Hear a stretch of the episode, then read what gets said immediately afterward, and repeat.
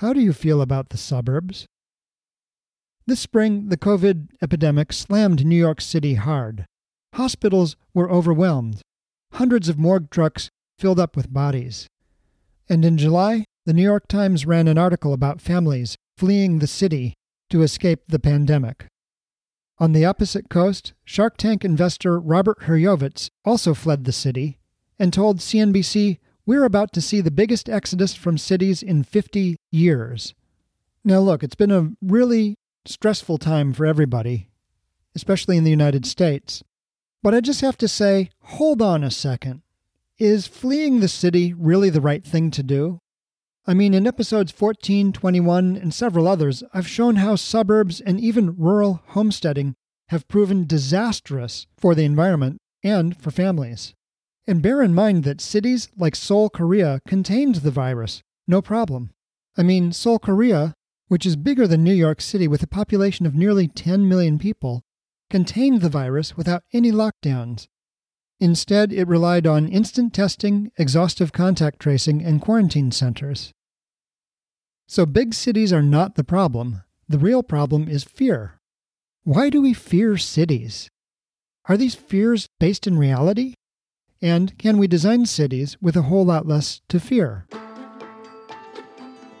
Cities, designed like modern Edens for economic and ecological abundance. Because it's not about politics, it's about design. I'm Kev Polk, your guide to Edenicity. Welcome to episode 28, where I'll discuss what so many of us fear about cities and how we can allay those fears. Suburbs, as I mentioned, are a horrendous disaster. It's the worst possible design for the planet because cars and roads and parking lots and sidewalks and lawns pollute and destroy habitat, as detailed in episode 2. Suburbs are also the worst possible design for health, with their long commutes that create pollution and stress, and worst of all for people's health, lead to sedentary lifestyles, as described in episode 4. The suburbs are the worst possible design for families. Again, the long commutes lead to isolation, so parents and children hardly ever see each other, as detailed in episode 9. Suburbs were also invented to express the design intent of racial segregation, as described in episode 27. Also, in episode 9, I described how suburbs are the worst possible design for financial security.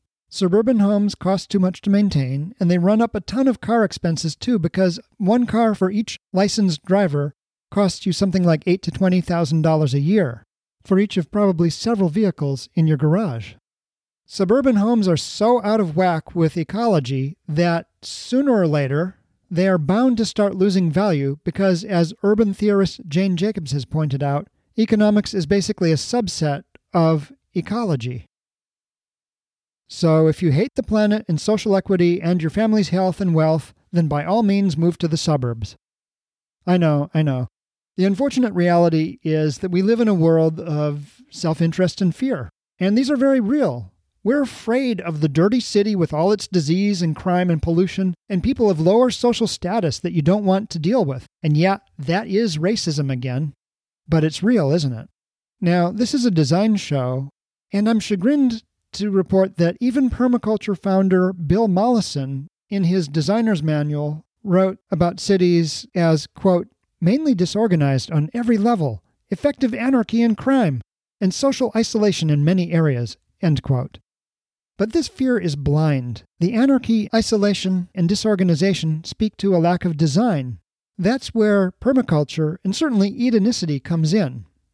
But before we get to the design, let's examine the perceived threats of disease and crime that our fears are based on. We'll start with disease. Coronavirus hit cities first. We all know that, and it makes sense. That's where the major air and seaports are. But remember, SARS, Ebola, and many other diseases originated in rural locations, so it's not like these diseases are necessarily all coming from the cities. If you've read the Little House on the Prairie books by Laura Ingalls Wilder, you'll be struck by how many mystery diseases people suffered from throughout the series. The point is that even in the most idyllic and rural locations, people are never far from disease. With that in mind, let's look at the data for the current pandemic. And at this point, I'm going to focus on the United States. On average, here in August, the more urban states still have more cases than the rural ones. But the raw data looks like a wild dartboard. There's so much variation, it's unsafe to make decisions based on urban versus rural. For example, Mississippi and West Virginia are both about 50% rural. But Mississippi has five times as many cases and 10 times the deaths per 100,000 people as West Virginia. In other words, you're five times more likely to catch COVID in Mississippi than in West Virginia, and 10 times more likely to die of it, at least right now. Remember, epidemics come in waves. It's just starting to hit rural and suburban areas even harder. In Mississippi right now, you're 50% more likely to catch COVID than in urban California. And UrbanMilwaukee.com announced July 17, 2020, that COVID was growing fastest in the suburbs. The problem with diseases spreading in rural or suburban locations is that they're deadlier. Why is that? Well, for one, resources are more spread out. In rural locations, you can be 30 miles from the nearest hospital.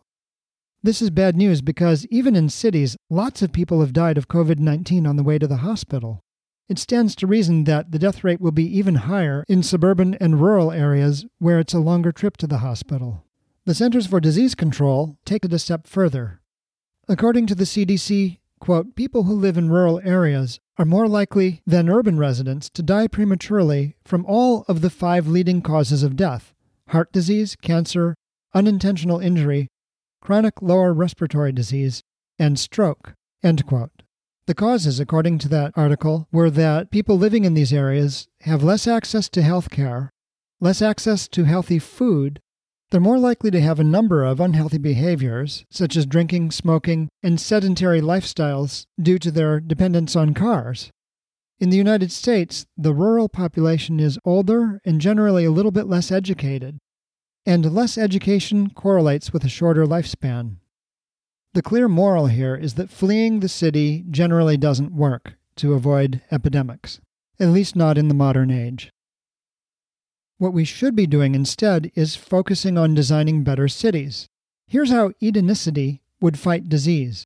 First of all, for epidemics, it would follow the hard won best practices that South Korea learned from SARS and that the whole world is learning from COVID 19, namely having adequate staffing, which would mean at least 10 epidemiological investigators trained in contact tracing per city, plus pre approval to roll out testing as soon as possible. In the likely event that incarceration rates are very low, as discussed in episode 26, the hotel like cell blocks could function as quarantine centers 4,000 private rooms are available per city, and the peak demand for COVID quarantine in South Korea, the world's second hardest hit country early on, would only require 700 rooms per city, which would almost certainly be available for the purpose. The next most important element in fighting disease is education. Here's how this correlates with better health. Better educated people think critically and consider where information is coming from, they value professional research and don't easily fall prey to stupid online memes when making decisions. They are also more likely to take an active role in their healthcare decisions. By providing universal education, we would have more educated people, and therefore better health outcomes. In addition, as I explained in episode 4, Edenicity would provide a far better diet, significantly more exercise, and dramatically less pollution than modern cities so we end up with much stronger immune systems, which means less chance of getting sick and less severe illness when we do. This also makes free universal healthcare much easier to fund, and universal healthcare means that fewer people would die for lack of care. Edenicity's family cafe culture reduces risky behaviors such as smoking and drinking to excess and increases social capital, meaning that people watch out for each other. The design is inherently intergenerational, and that decreases risks to the elderly. And in episode 16, I go into specific disease fighting strategies for Edenicity, including its food system and public transport system. So, to summarize, when it comes to disease, there is no advantage, and there may be disadvantages to fleeing the city, and Edenicity should be way better than any city or suburb or rural location today. Now let's talk about that other big fear that people have about cities, namely crime. I think a lot of our perceptions come from movies, which fill our minds with frankly racist perceptions. To give you an example of what I'm talking about, when I moved into my East Columbus neighborhood, I had to really slow down because the streets were filled with kids on bikes, kids playing basketball, most of them black. I passed lots of older apartments, townhouses, and houses, and lots of big old trees. This was not like my Los Angeles story from episode 27. There were no bars in the windows, there was no razor wire. The only bulldog I saw was playfully prancing around and yelping for affection. The homes were in decent repair, and I knew right away that this would be a wonderful place to live. But you know something? The redlining that I mentioned in episode 27 still persists. Cell phone service is noticeably worse here. Do you think maybe it's because it's a black neighborhood? Whites have been fleeing inner city neighborhoods for at least 80 years, and they always blame it on crime. But these days, it's really easy to Google a real time heat map of crime in any neighborhood. And when I did that, what I discovered was sure enough, there are hot spots in East Columbus. But there's even hotter spots in some of the posh neighborhoods nearby. And where I live is fairly safe, teenagers and all. So, with that in mind, let's examine the crime data. According to the Federal Bureau of Investigation, the FBI, in 2018, the suburbs in the United States had 5% less violent crime and 13% more property crime than cities. Stop and think about that for a moment. In the suburbs, on average across the country, you're only a tiny bit less likely to encounter violence, but you're noticeably more likely to be robbed. Meanwhile, rural areas had 19% less violent crime and 27% less property crime. So we're done, right? Forget the city, forget the suburbs. You should move to a rural homestead because it's 20 to 30% safer, right? Well, not so fast. The FBI strenuously cautions that some areas have more young or old people, more poor or rich people, or more people willing or unwilling to report a crime.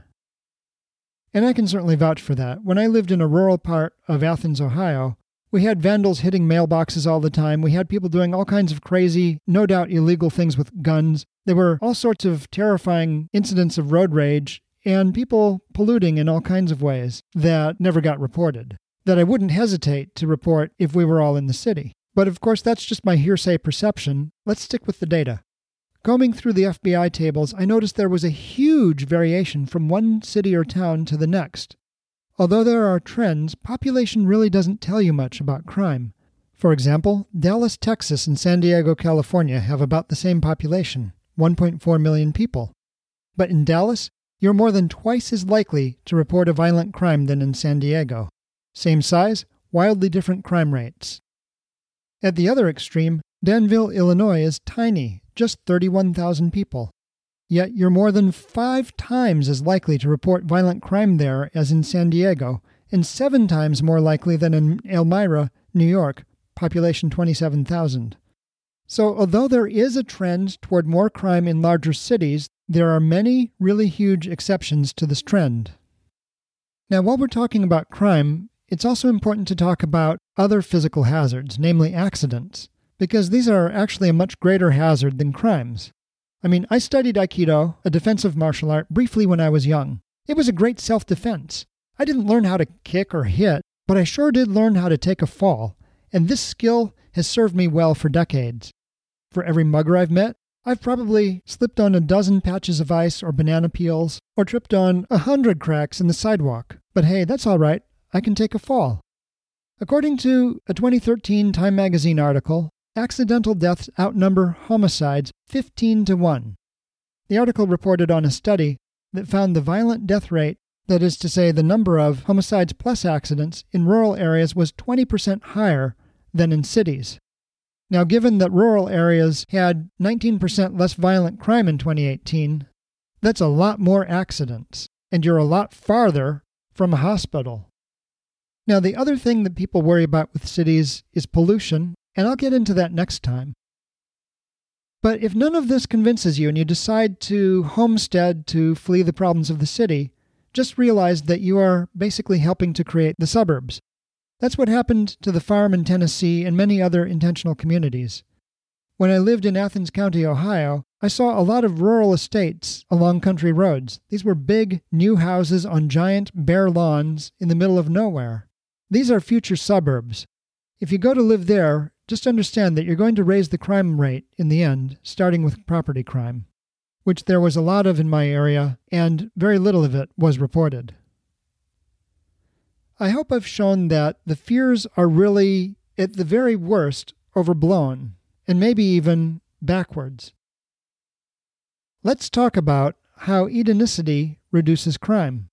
First of all, Edenicity reduces the gap between the haves and have nots. I bet you weren't really expecting that, huh? Here's what happens when that gap is big. I knew an activist who thought it was her duty to rob rich people, specifically the one percenters. To which I responded, You'll never get the chance. The only people you'll ever get near are 99 percenters just like you. More likely, you'll be robbed by somebody only a little poorer than you. Maybe they're mad at inequality, just like you. Chances are they lost family members to hunger or preventable disease, so they're mad enough to rob someone, but they can't get near a really rich person. So if you have something they don't, and they're mad, they might snatch it from you because you're the only one they can reach. And guess what? That's exactly what happened to my friend when she set down her iPhone briefly at a protest.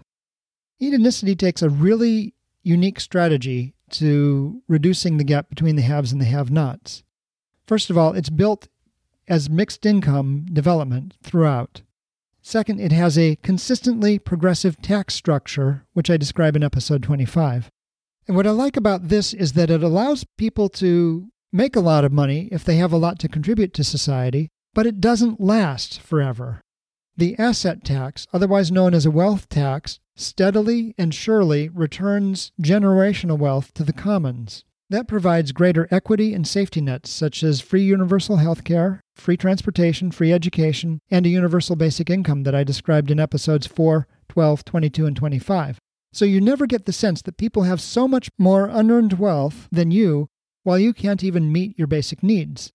Even Denmark, which still has very expensive automotive infrastructure, has implemented this for decades with the result that its citizens have the same after tax income as the United States on average, but they pay 19% higher taxes. So, yes, that means their overall incomes are much higher. And what they get in return for those higher taxes is free universal health care and free education from pre kindergarten through grad school.